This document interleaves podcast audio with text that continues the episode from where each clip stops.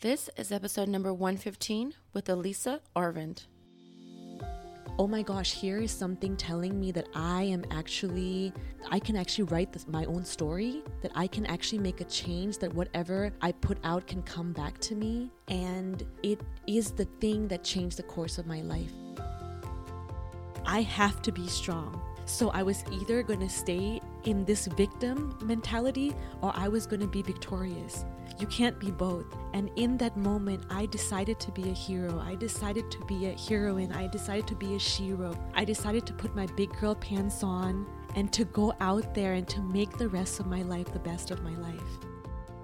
I felt like I started getting to a place where I knew that my purpose in life was to be a voice for the voiceless. That I had to get to a point where one day I could share my story and I could share my struggles and talk about how to overcome them.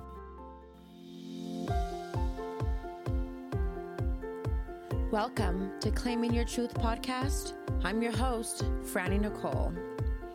When we are born, we are not told about the struggles that life will present and how it will affect us within.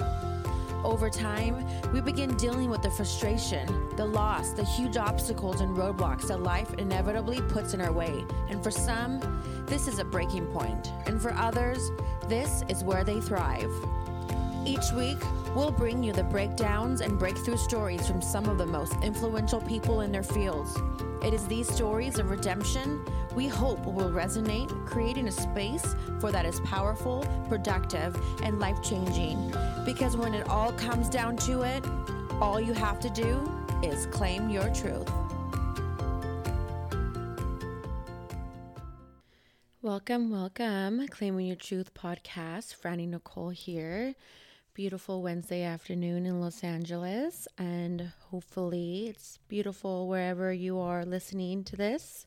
Today, I woke up with gratitude for everyone who listens to my podcast and that has supported me in this adventure of mine. I appreciate you. And I would love to hear from you, hear what you think of the show, how you, if it could be better, any ideas for topics or even guests. I would love to hear from you all. I see you, see the different cities that are listening, and shout out to my one Spain listener. I, I appreciate everyone in all the cities that do listen, and I love you guys. So if you guys want to slide into my DMs, Franny Nicole on the go, and just let me know what you think, and I'll try to put your questions or anything that you guys have to say on the next show.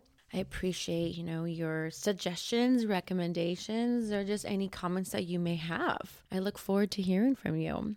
So, this week I chose the mantra of this too shall pass. And this too shall pass brings me back to my childhood, just growing up in general, when anything that was going on in my life that I felt I couldn't get through, I couldn't, you know, the moment was just too big for me where I felt like it was never going to pass. I just remember my mom always saying, just remember this too shall pass. And it used to make me so angry because it didn't feel like it would don't moments feel like they're never going to end until they do? And this version of me wasn't built overnight. This is experience, this is pain, this is insecurities, it's abuse, it's depression. I had to go through things to get to the level I'm at now. I got through it all, and those moments in my life did actually pass. So let this serve as a reminder to you whatever you're feeling right now, whatever your current disaster of the month or debacle of the year is, it'll eventually subside. The result may not be ideal and it may still pain for you to think about, but the power of your emotions surrounding it will weaken. One day you'll look back on June 12th, 2019, or whenever you happen to be listening to this episode and be blissfully unable to connect with that current problem you're having or whatever was troubling you during that time. It may pass like a kidney stone, but it'll pass. So always remember that this too shall pass. I'm super excited to introduce today's guest, Elisa Arvind. Elisa Arvind is a life coach, leadership expert, prior White House journalist, international speaker, energy healer, and intuitive. Elisa helps people achieve success, follow their soul's calling, and step into their power so they can live a life of purpose and impact. Welcome to the show, Elisa. Thank you for having me, Franny. And Elisa, you're the author of the book that just came out, Era of Femininity. How does it feel to be a published author? It feels really amazing, especially because, you know, this is my baby. It's something that I spent so much time pouring into and kind of like blood, sweat, and tears and all of it. I went through my own personal healing journey as I was writing the book. And it really took me four years. You know, I mean, some people write a book in like a month, some people write it in two weeks or 30 days or it literally took me four years and it's because every year i thought i was done with the book and i wasn't. I wasn't because it was my own journey my own life's journey and my journey of healing but then after that teaching people how to get from p- feeling powerless into becoming a powerful person and how to step into your you know your divine self how to connect with your higher self how to make an impact and really be a vessel for your purpose in life i think that's great and so Thank inspiring you. and your story is so sad and humbling you know you think that you I mean, not that my story it doesn't mean it's not valid, but just to hear what you went through just makes I'm makes me grateful for the life that I had. What inspired you to write the book? It's so crazy because I've known that I've I needed to write this book. It's just something that I knew this inner voice deep in me would just keep telling me that there's a book that needs to be written. But it wasn't until I went to a book signing when I was living in San Francisco in 2014 that was a confirmation. So I was in, you know, this book signing was not a regular book signing. It was in a bar um, later at night, and there was this man who was reading his book, and his book was also his journey of life. But he was reading all these stories, and all his stories were so vulnerable and all the crazy things he's done in his life. And I remember thinking at that point, like, how does a person have the courage to be so vulnerable?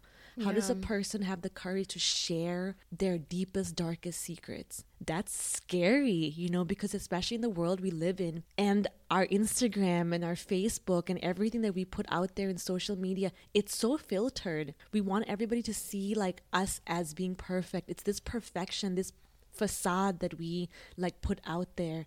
And here was this man literally just like letting it all out. And I was just sitting there listening to him in awe at how he was able to do that. And it was in that moment that I told myself that I needed to find my voice and I needed to become a person who could heal myself in such a way where I could then share my story and let people know that they're not alone and that through my journey they can see themselves and they can see that you know, if I could get through it, they can too. I think that is incredible, especially once you start sharing your story. People will definitely have compassion for what you went through and see that they can take what they're going through, maybe not as bad or even worse or whatever, how they relate to it, and they feel that they can get through it as well. Mm-hmm.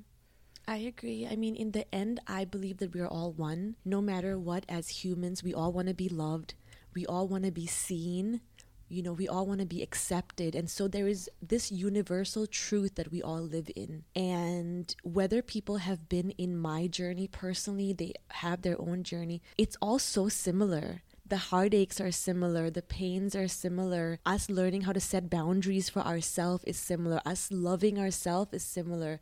Being able to accept ourselves, all of those things it's our our our human journey. Yeah. And so those are the things that I talk about. And so I feel like there is a universal truth that no matter what your story is and where you come from and the struggles you've been through, someone out there has been through something similar. Yeah, I find that we all are going down a path together. It's mm-hmm. just the choices that we make or how we react mm-hmm. to events that happen to our life and how we res- how we look at the perception of life. Absolutely, I agree. So let's go back to your childhood and how, like, how you the, some of the stories that are in your book and what inspired, not inspired you, but what you had to let go of. So you know, you've read my book and yeah. you've heard me speak, but for people who don't know, I really thought I had the perfect childhood until I was 10 years old. You know, my, we were living in Dallas, Texas at the time, and my parents were fighting a lot my dad, my parents had a business in Thailand, though we lived in Dallas. And so my dad was taking a trip to Thailand and told my mom, you know, let's try to rekindle this, like our marriage, let's try to make it work. And so he was flying to Thailand first for work, and she was supposed to go a few days later. Anyways, she comes into my room late at night one day and tells me, you know, gives me a good night kiss and says, I'm going to be leaving for a few weeks. She was going to go on this trip. And she's like, This is Kathy's number. If you need anything, call her. And I look at her and I like love her so much. And I'm just like, Go enjoy yourself we are going to be fine. My oldest brother was supposed to take care of us while she was gone. And that was literally the last time I ever heard from her. You know, she, instead of getting on the flight, she ran away. And they say that there is a moment in your life that changes the course of your entire life, that defying moment. And this was it for me because after that, my life completely changed. Instead of like this picture perfect life that I thought that we had in Dallas, Texas, my dad flew us to Thailand and dropped me in this religious cult where my voice was taken away from me. You know, I was engaged at the age of 12 and I was married as a child bride. And I was married for 12 years. And I've pretty much been through hell and back through that. I don't really want to go into it, but it's really about listening to your intuition. That's the one thing that I can say that has taught me the most in my life is in my intuition from day one always told me that I deserved better. My intuition always told me that I was meant for more, that this that there was something wrong here. And even though it was all I knew, I kind of had a glimpse of what life was before the cult. And I knew that I needed to make it better and after 12 years, my son, I had my son soon after my marriage, and he was 11 at the time. I started having these crazy nightmares, and it was because, you know, everything that started for me, everything that changed for me, I was engaged, and all the bad things that started happening was around that age. And so it started coming out again. You know, as humans, we suppress the darkness yeah. so that we can survive and something triggers all of a sudden when something triggers it it starts coming back up again. And so that was my son turning 11 it started triggering all these different things and i just knew something wasn't right. I was crying in my sleep. I was screaming in my sleep. I would wake up like with like night sweats and everything. And this is all along while you were still married? All while i was still married. And then somebody gave me the book the secret and that was literally something that changed everything. And you know they say your mindset is your mind is so powerful that you're able to manifest things. Yeah. And it was in the secret that i read for the first time that was kind of like a light bulb moment. I was it was kind of like shocking that oh my gosh, here is something telling me that I am actually I can actually write this, my own story, that I can actually make a change that whatever I put out can come back to me and it is the thing that changed the course of my life. I feel like after that I started practicing mindfulness. I started practicing the law of attraction. I started trying to only remain positive. I tried to, all of these things that I had just learned, all of these new skills, I was putting them into practice. I was finally listening to audiobooks. I was reading more. I was, you know, whereas growing up, I was never really allowed to read. They wanted to keep us so suppressed and so in the cult and the community we were in so that we don't have access to the outside world.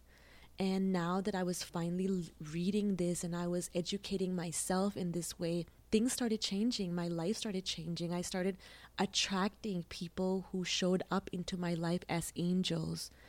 And then in September of 2012, were you still in Thailand during this time? Or? No, we were already living in Dallas or in Sacramento at the time in Sacramento, okay. California. And I always say that if I was still living in Thailand, I would still have been there we were living in Sacramento, California at the time, and I had a span of three hours. My in laws lived with us, and they were always in the house that we lived in. And so on this one day, in September was the Labor Day weekend, September 2012. I had a span of three hours where nobody would be home. And I called my new friends and I said, I'm, I need to leave. They came over, we packed a few of my things, and I ran away and never looked back. And in that moment, Franny, I remember how much the fear was. The fear pretty much overtook me. I, it was paralyzing, but I knew that I had to make a choice, that I had to make a decision. I could either choose to live in that fear or choose to step out in faith, which is just as scary, maybe even scarier, because Yeah. I didn't know how I was going to survive. I had an 11 year old child who I knew I was never going to leave. I knew I was going to take him with me, but I didn't know how to do anything. Here I was, a voiceless woman, you know, trying to step out on her own, but I knew that I had to dare. I had to take the risk, and that no matter what, if I failed, at least I knew that I tried. Yeah. And so we ran away, we left, and it wasn't all sunshines and cupcakes. You know, I can't say, oh my gosh, my life completely changed and turned around. It was perfect after that. It really wasn't. I was in a really dark and deep depression for a year. Where did you Um, go? I mean, I, my, I'm fearful just hearing you talk about it. And I can't even put myself in your place to think about the feeling you went through. That's very courageous to walk away from something like that. that. When that's all you know. you know, the, the thing that was hardest was having to make a decision that once I ran away, I would lose everybody. I would lose my family. I would lose my brothers that I loved so much. I would lose my community. I would lose my cousins and my aunts and my uncles. And I was raised in a really big family. And I knew that if I left, because I did try telling them, I did try talking to them and telling them, you know, I want to file for divorce and I can't be here anymore and I can't do this. And that was pretty much what they told me. Once you're gone, you're gone. And so when I decided to leave, my brother pretty much told everybody that I'm dead to them. Oh my goodness. And so I felt like I was in this mourning period. I was like mourning, but I was mourning the loss of my entire family and my entire community. But how do you mourn people who are still alive? You know, mourning a, per- a person who's dead is hard enough. But here I was mourning all the people I loved. Because they chose not to to be there for you anymore. Absolutely. To them, I was a sinner. To them, I was going to go to hell because I left. I left my husband. I was filing for divorce. I was leaving the community. I was leaving the religion. You know, so to them, I, they wanted nothing to do with me. I was the black sheep of the family, of the community.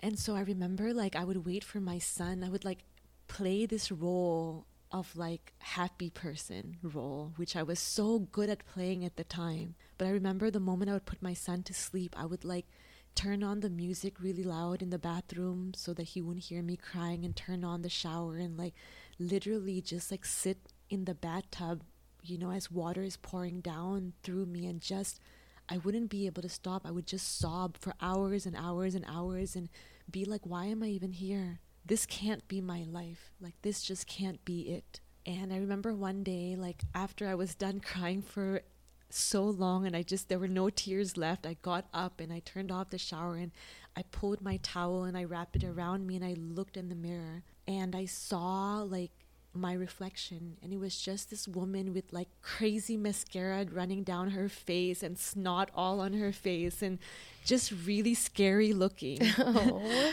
and just being like no this is not me i am not going to give up i made this decision i decided to run away. I decided to save us. I have to be strong. So i was either going to stay in this victim mentality or i was going to be victorious. You can't be both. And in that moment i decided to be a hero. I decided to be a heroine. I decided to be a shero. I decided to put my big girl pants on and to go out there and to make the rest of my life the best of my life and so that changed everything. That moment of seeing myself and seeing myself in the mirror looking like this crazy maniac. You know, some they say that there are blessings in your darkest moments because it is then that you get to choose whether you're going to give up and you're going to give in or you're going to give it all you have. And I really decided that I was going to give it all I had.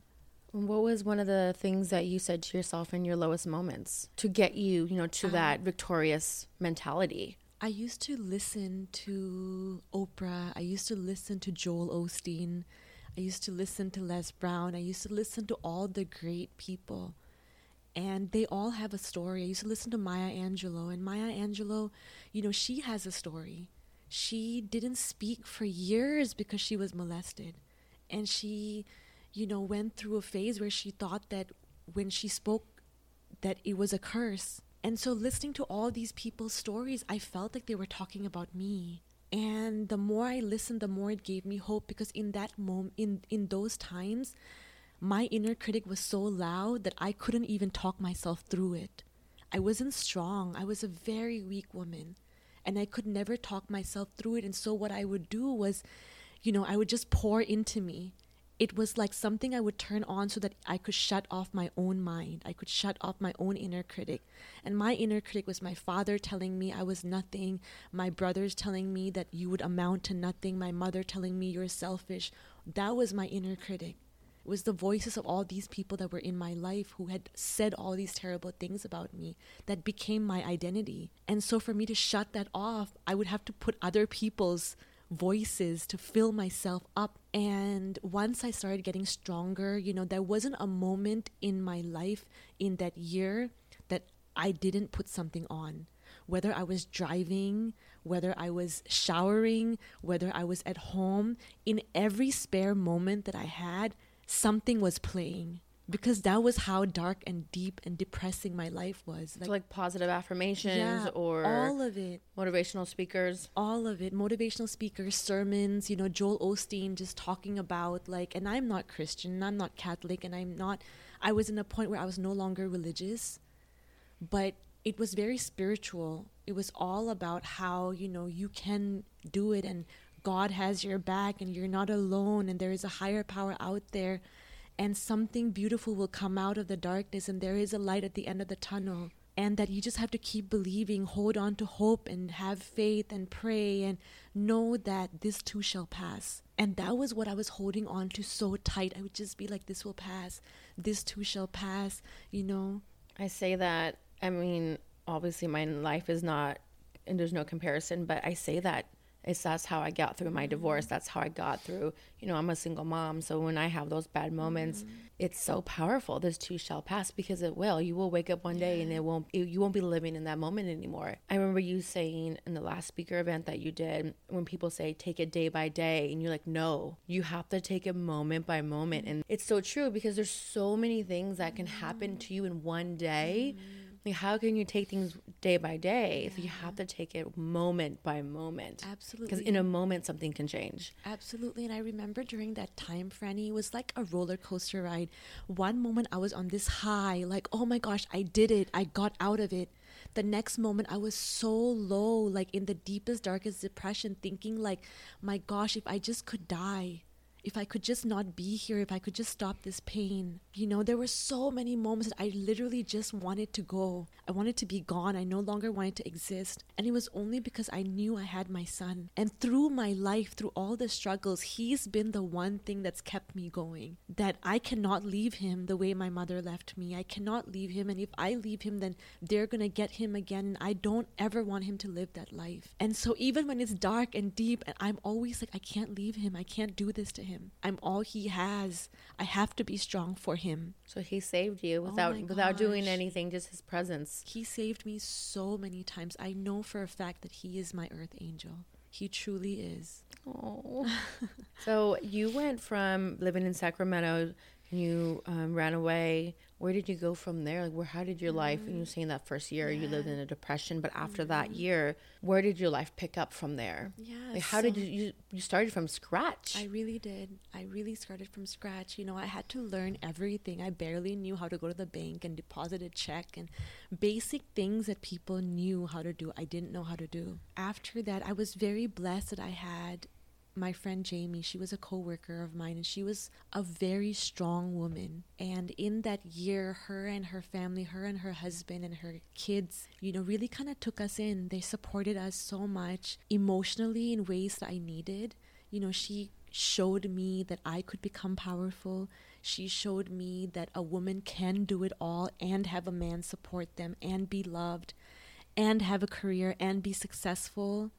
And so I believe that when we make a decision that God sends people into our life to help us in those darkest times when we are weak. And so I don't believe we have to do it all by ourselves but I do believe we have to make a decision. And so I moved from, I went to Folsom, California, which is like an in Sacramento itself, but kind of on the outskirts of Sacramento.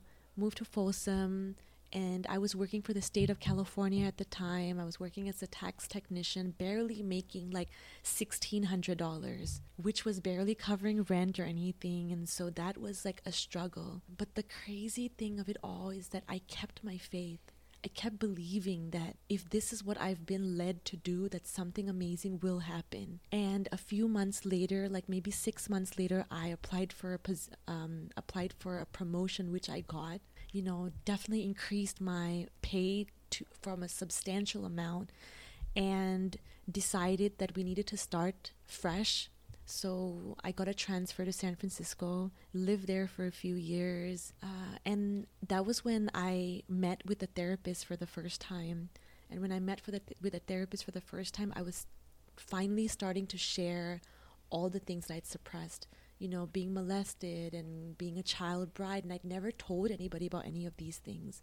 It was the first time I was actually speaking it out. And it felt like a huge weight was lifted off of me when someone looked at me and believed me. And that's the thing it was like she saw me. I'd never feel i'd never felt seen before. I felt like i could never talk about this and i could never tell anybody this because they would look at me like i was weird. They would look at me like i was crazy like some freak you know who was engaged at 12 and married so young. Like i was so scared of the judgment.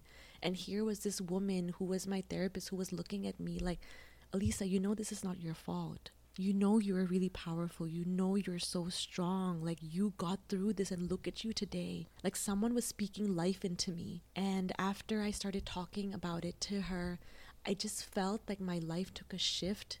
It was like I felt like I started getting to a place where I knew that my purpose in life was to be a voice for the voiceless that I had to get to a point where one day I could share my story and I could share my struggles and talk about how to overcome them. What I did to get me from where I was to where I wanted to be, but I wasn't there yet. I just knew that one day I would be. And so you know, I went back to school to become a journalist. That's a whole other story. You heard about how yeah. my son supported me in that. And I graduated with a 4.0 GPA. And here I was, you know, being raised as a woman in the culture that I was, not having a voice, being told that I was stupid and dumb and that I would amount to nothing and nothing will come out of me. And I was proving everybody wrong. I was proving myself wrong because that's what I believed for so many years. And a month after I graduated, you know, I reported from the White House as part of the White House press corps during the Obama administration. And I traveled with the Obama administration. I was in Poland, I was in Spain, I was doing all these things that never in a million years I would have thought that I could. And in each moment, my inner critic was so loud, Franny. It kept telling me, Elisa, you're a fraud. Someone is going to see and they're going to know that you're this is not you. They're going to know and they're going to, you know, point out that you're not meant to be there and again in those moments i would like get into the power pose. I just watch a ted talk that said you know if you get into the power pose and stand like you're a superhero i love the power you, pose. yeah you automatically feel this energy and you automatically feel this powerful. And every time those moments came on i would look in the mirror and i would stand in the power pose and say elisa you're the shit. You're the boss bitch you're going to go out there and you're going to prove them wrong and you're going to make the rest of your life the best of your life. And you're going to do this. And so those things, those moments helped me so much. And anytime I felt those crazy butterflies in my stomach, and just that nervousness, you know, being worried that I would fail or I would stumble or I would stutter or I wouldn't be able to perform. I would close my eyes and meditate and take a few deep breaths and calm the crazy butterflies. And instead of having them fly all over the place, I would make sure they were flying in formation. And so that's pretty much what my book is really about. It's not just about my journey of being, you know, this suppressed girl, but also how to step into your power and how to connect with your guides and how to connect with your higher self and how to really live your purpose because that's what we're all meant to do. We're meant, we're here for a reason. We're all so unique, and the world tries so hard to conform us. But once we understand how to tap into our personal power, that's when we can really achieve greatness. And you're living proof of it. I mean, to go from a child bride to working on the Obama administration, it's unbelievable. You did it. Yeah. I don't want to discredit myself whatsoever, but I am here thinking like if I would have gone through something like this, I don't know if I would have survived it. And I feel like I'm a strong person, but you have this strength that it's just like a superwoman because it's just words hurt and for you to say that even though you were a journalist and on in Poland and Spain you still had that mm-hmm. critic so loud mm-hmm. and you felt like a fraud. I feel mm-hmm. like a lot of mm-hmm. people that are successful mm-hmm still ba- battle with that every single day that inner critic. And they can feel like a fraud. And they're they they are doing their dream and they're doing their passion but they still have that story that they're suppressing or that trauma. And that could break them. Just even though they're successful even though they're living their dream it's those words that stick with you Absolutely. And that's why it's so important for us to take the time to turn our inner critic into our best friend, you know? And we can do that once we start sitting down and just observing. A lot of times we don't do that uh, you know, people who are in a dark space, they try to use alcohol or drugs or shopping or going out and doing all these things to avoid hearing and avoid sitting with the darkness. But the only way the darkness can change is if you take the time and sit with it and say, I hear you and I understand you, but you no longer have space in my life. And once you start doing the rituals and the exercises of changing your inner critic and turning it into you know, a voice that only talks beautiful things to you, only gives you positive affirm- affirmations, that changes everything. Then you can really achieve anything you want to. Then you can really go, really go for it. You know, I know there's still times where I didn't go for it, where I was like, I don't think I can do it. Well, it's like you look at life differently now mm. when you're in a mm. positive mental state. You can achieve anything. Absolutely. Absolutely. And so, yeah, I love that. I love helping people get to that part that point because you know we all go through our own struggles and we all go through hardships and that's something that we all have in common the common denominator is that life is not easy but we can choose to focus on the beautiful things and we can choose to be kind to ourselves and love ourselves through our, our hardships. We can love ourselves through the days that we don't look so good and we don't feel so good instead of being mean to ourselves and being that inner critic and saying, Alisa, you can't get out of bed today. You're so lazy. You're never going to do anything. You're, you know, going to amount to nothing. You're so dumb. You're so stupid. Instead of allowing that be kind to yourself and say I you've been through a lot. It's okay to take a day. It's okay to take a sick day. It's okay to take a moment. It's okay to breathe. It's okay that you're feeling this. And kind of mother yourself. You know, be kind to yourself. Love yourself the way a loving mother would love you because we all have that inner child that wants to be loved even as adults. And so when we know and we start mothering ourselves when we start talking positive things to ourselves and saying, if you need this day, it's okay, I get you. And if there are days where the only thing that you are able to do is shower, you know, then you tell yourself, I'm proud of you. You got out of bed today. You did it. You did something. Baby steps. Baby steps. It really is all about it. What are you? So, you had this whole transformation in the White House and this journey. What are you working on now? The book is out. What is Elisa doing now? I feel like I'm really just starting. You know, I feel like my life is really just starting. I am, I have such big goals and such big aspirations. I know that I put so much into my book and now it's the time for me to nurture it. And a lot of times we think, well, the book is written, it's now out. What's what's the next thing? You know, it's kind of like when you give birth to a child. You don't just say, I've given, given birth to a child, that's it. Now what's the next thing? You have to nurture your child. You have to feed it. You gotta, you gotta take care of it. You gotta love on it so that it can grow. And so my, I feel like my path right now is to have my book grow, have it in the hands of more people, have it heal people, uh, my goal is really to have my book read by 1 million people. That's my goal. And I feel like it's very attainable. I don't know how it's going to happen, but I just have to have faith that if I was led to write this book, and if I was a vessel for this higher power to write through me, that a way will be shown as well. It will happen. Absolutely. It sounds like everything you put your mind to in the last 10 years has happened for you. Even if it was painful, it is it's all happened for you, which is incredible. Thank you. So I find like a lot of people, they if they don't see results quick, they give up, Mm-hmm. and they oh this this won't happen for me, or they don't even begin because it looks hard, Right. or the journey is going to be hard.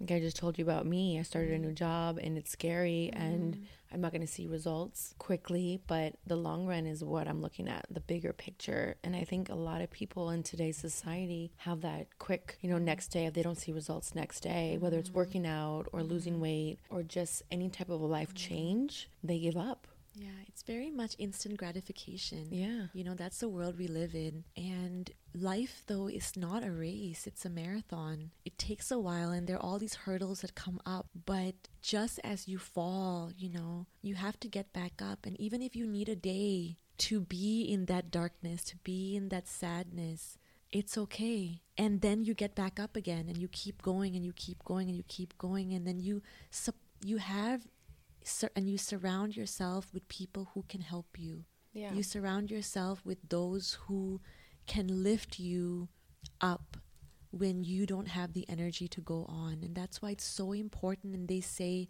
you know, Jim Rohn says that you are like the five people you spend the most time with. And so it's so important for us to see who are the five people we're spending our time with. Are they someone we want, we aspire to be like? Do they have beautiful personality traits? Or are they negative Debbie Downers? Because trust and believe that's what you're going to become. And so when you start surrounding yourself with people who see greatness in you, and on days where you can't support yourself, you have support, you have a support system. And that's so important to keep in place. I think that's very true because referring to myself in that I've shed more friends in the last six months than I ever have just because the people who you think are your friends are your enemies. They don't want to mm-hmm. see you do well or they hold mm. you back or they're not supportive. Mm. And it's like the people who you think are closest to you mm. aren't. No. They're not rooting for you. They're close to you, but they're not rooting for you. Right. And I think when you realize who they are, mm-hmm. you have to set them free because you won't succeed if they're by your side. Because those people will do everything in their power, but it may sometimes without them even knowing they're doing mm-hmm. it, to for you not to succeed. Absolutely. And it could be that you're left with two friends, but those two friends are going to be the ones that are going to mm-hmm. help you soar. Absolutely. And I agree with that completely. You know, I mean, my whole family, my community, nobody supports me. And I've realized that family doesn't have to be blood. A lot of times, what I've seen is strangers are the ones who have helped me the most. And it's so important for us to ask ourselves how someone makes us feel. You know, our body will give us the answer. And so when we start using our body as a as a compass and start using our intuition as a compass, it helps us in so many situations and it helps us get out of things so much faster than when we don't listen to it and then we go against it. You waste your time and energy and mm. love, and when your body was giving you the answer right away. Mm-hmm. Absolutely. I mean, some people can trigger you, some people make you anxious, some people, and I think those are signs, those are telltale signs of whether this feels good or not. You know, and it's so important for us to honor our needs and to honor the divine that's inside of us because as we honor ourselves, that's how people are going to treat us. People treat us the way we treat ourselves. So if we're abusing ourselves, people are going to feel that energy and then you're going to be attracting all these abusers. Yeah. I mean, I feel like we all have a phase in our life or people who just have that lifestyle where they don't respect themselves, so mm-hmm. everyone around them don't respect mm-hmm. they don't have respect for them and then mm-hmm. they play that victim card. Well, no one respects me and this is just no and they blame everyone. They mm-hmm. blame the world for everything that mm-hmm. has happened to them, but it's like, well, if you know when you don't love yourself or have self-worth, Absolutely. you know pe- there's people who are like energy vampires like they mm-hmm. seek out the weak and they want to be around your kind mm. to abuse you Absolutely. I agree. You know, and that's something that I was having a conversation with a friend with is the energy vam- vampires that you were talking about. You know, ask yourself that after you're with someone, do you feel energized or do you feel drained? Because if you feel drained, then it's not a good partnership, it's not a good relationship, it's not a good friendship. And so it's so important for us to ask ourselves is this relationship feeding me or is it draining me? And I think that in itself, the, the problem is as humans, we want. We want an exact situation, like a bad situation to happen before we leave a toxic environment. Yeah. But we don't need that. Why do we wait until things get so bad? Why do we wait until shit hits the fan? Yeah. When your body's literally telling you, like, I can't do this. This is not good. I don't feel good. If we just listen to it the moment we feel it, we would save ourselves so much trouble and so much heartache and so much pain.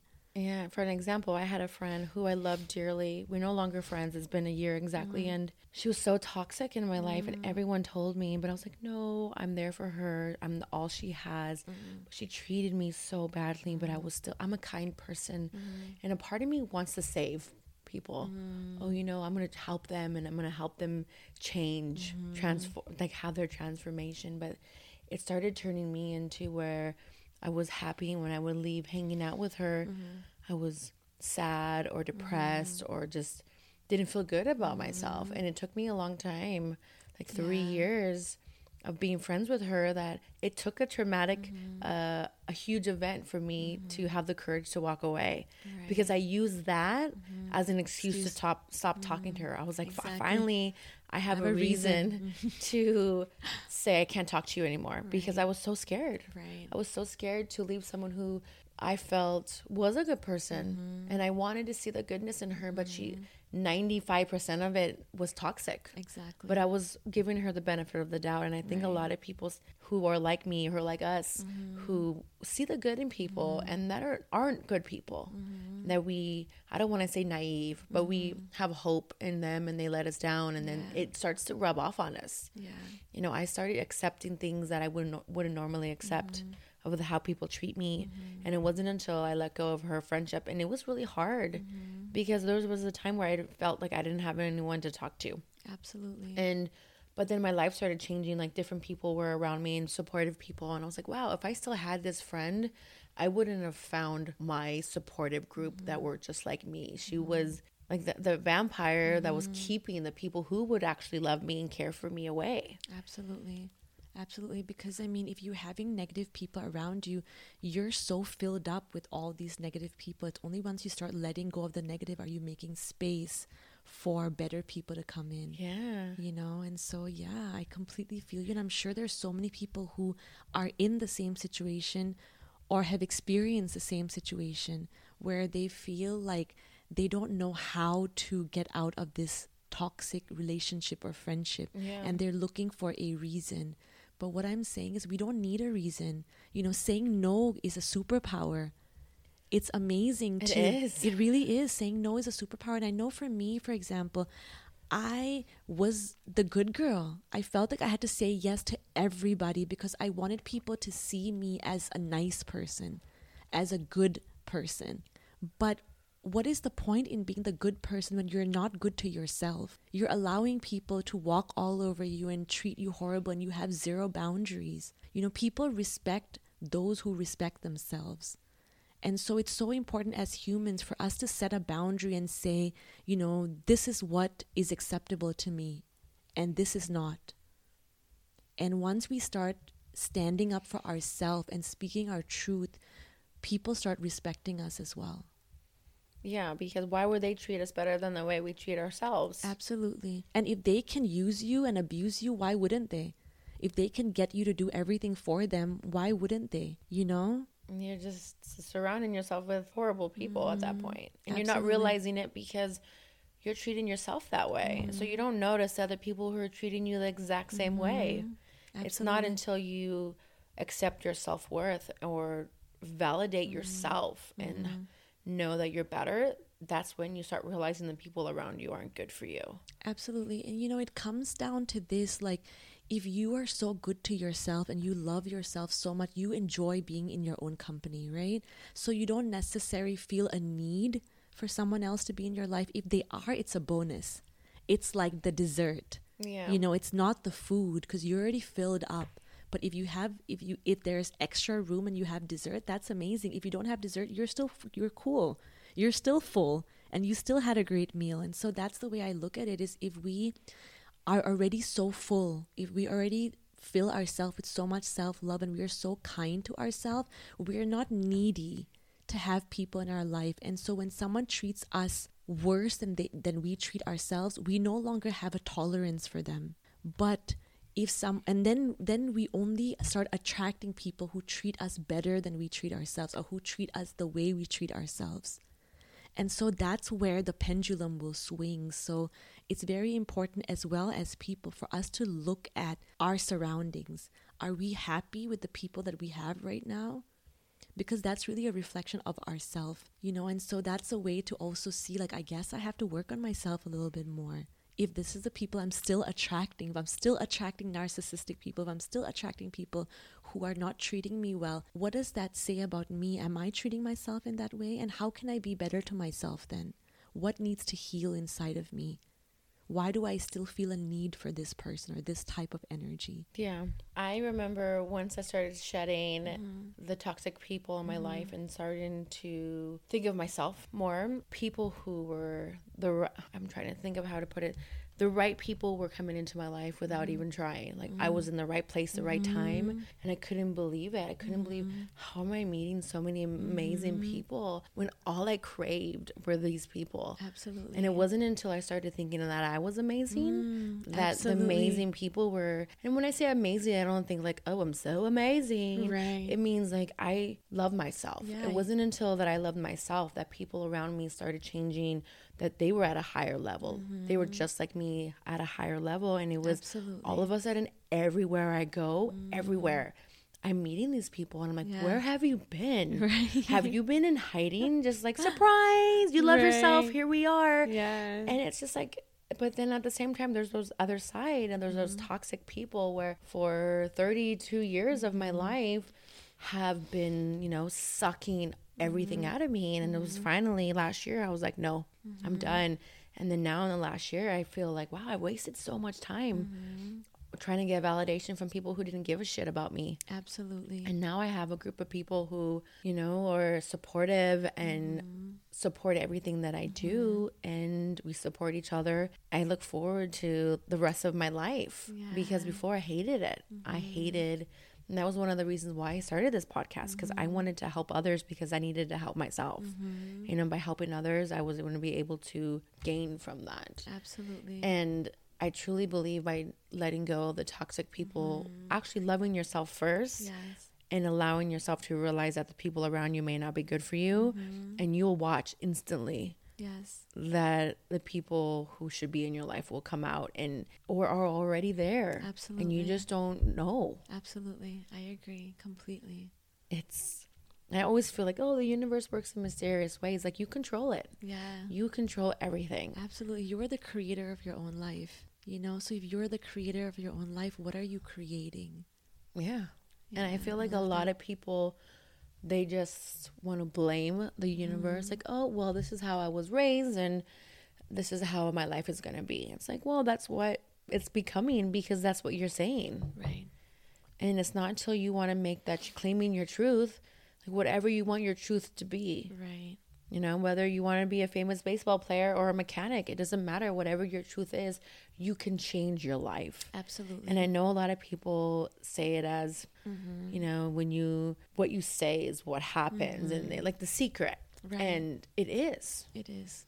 It it, it really does happen. Like just try it. Absolutely. You don't have to make it your life, but just test it out. Right. Absolutely. Try it out for one week. Try it out for two weeks and see how much different you feel Absolutely. and the people around you, and then Absolutely. adapt it into your lifestyle because you'll want it. You'll want to continue it. Absolutely. I completely agree, and it's so crazy to me how like people don't realize that your words create your destiny your words are so powerful. They're like magic.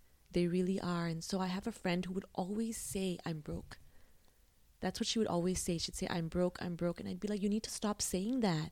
Like the universe can hear you and it's going to say, well, your wish is my command. you know and she's like no the universe knows i'm joking the universe knows that i'm like No. no there is no such thing as that you know it doesn't know you're joking. If you're saying something and especially when you say i am what comes after i am is so so magical.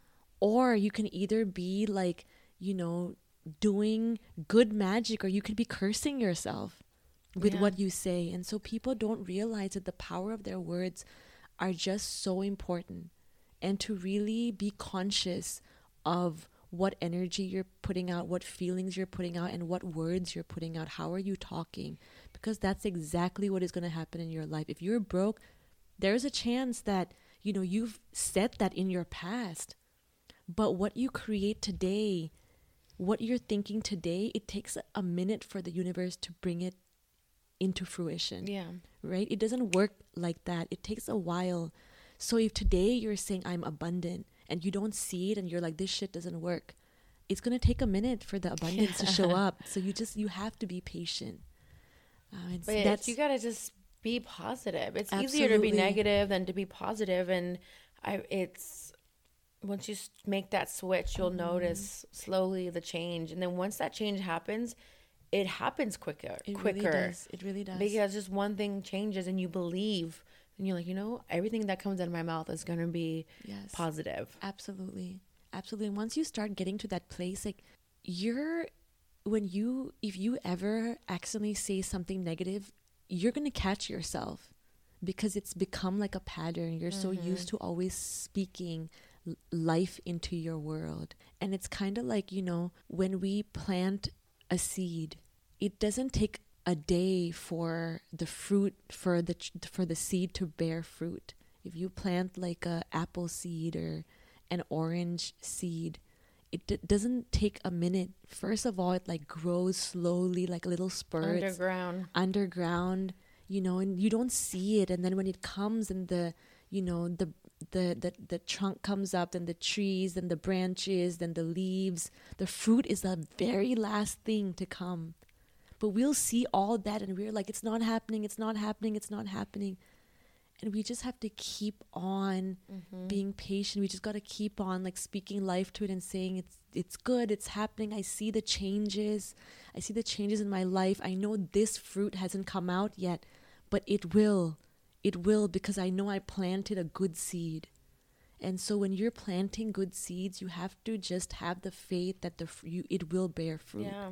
Keep believing into it so it doesn't mm. stop growing. Absolutely. You have to keep watering it. You have to keep you know being good to it because if you stop watering it it's gonna die.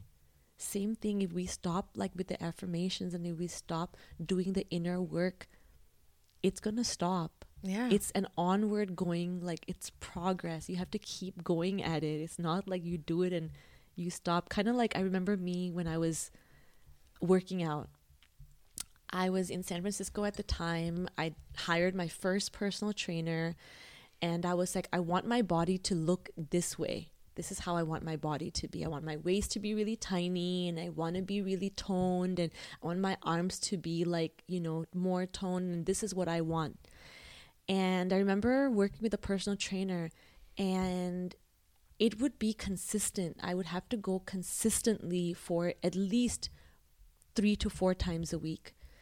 And so I went consistently three to four times a week because I was paying for this personal trainer, which was costing me so much money, which is another motivation to make me go to the gym. And then after six months, my body got there.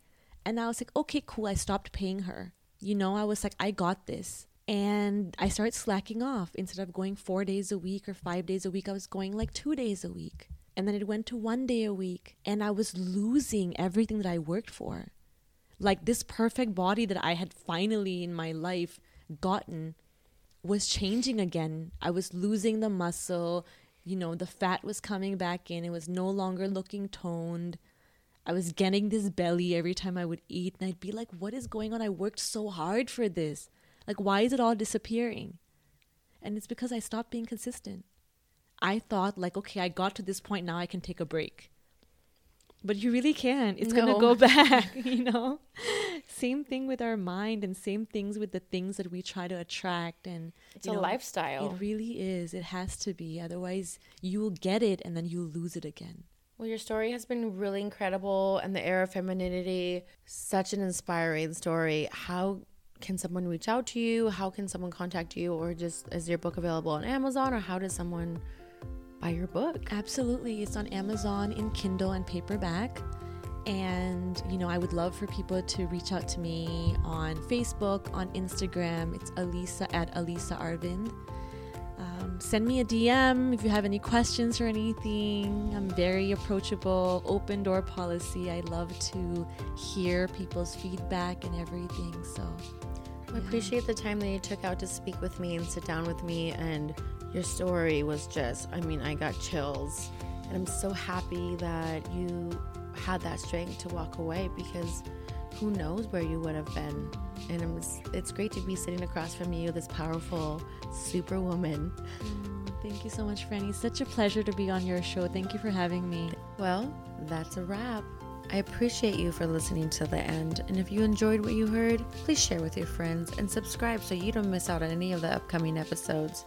Feel free to send me a message on claimingyourtruth.com or you can reach out to me on Instagram at Franny Nicole on the go. I appreciate you and remember, live your life in gratitude.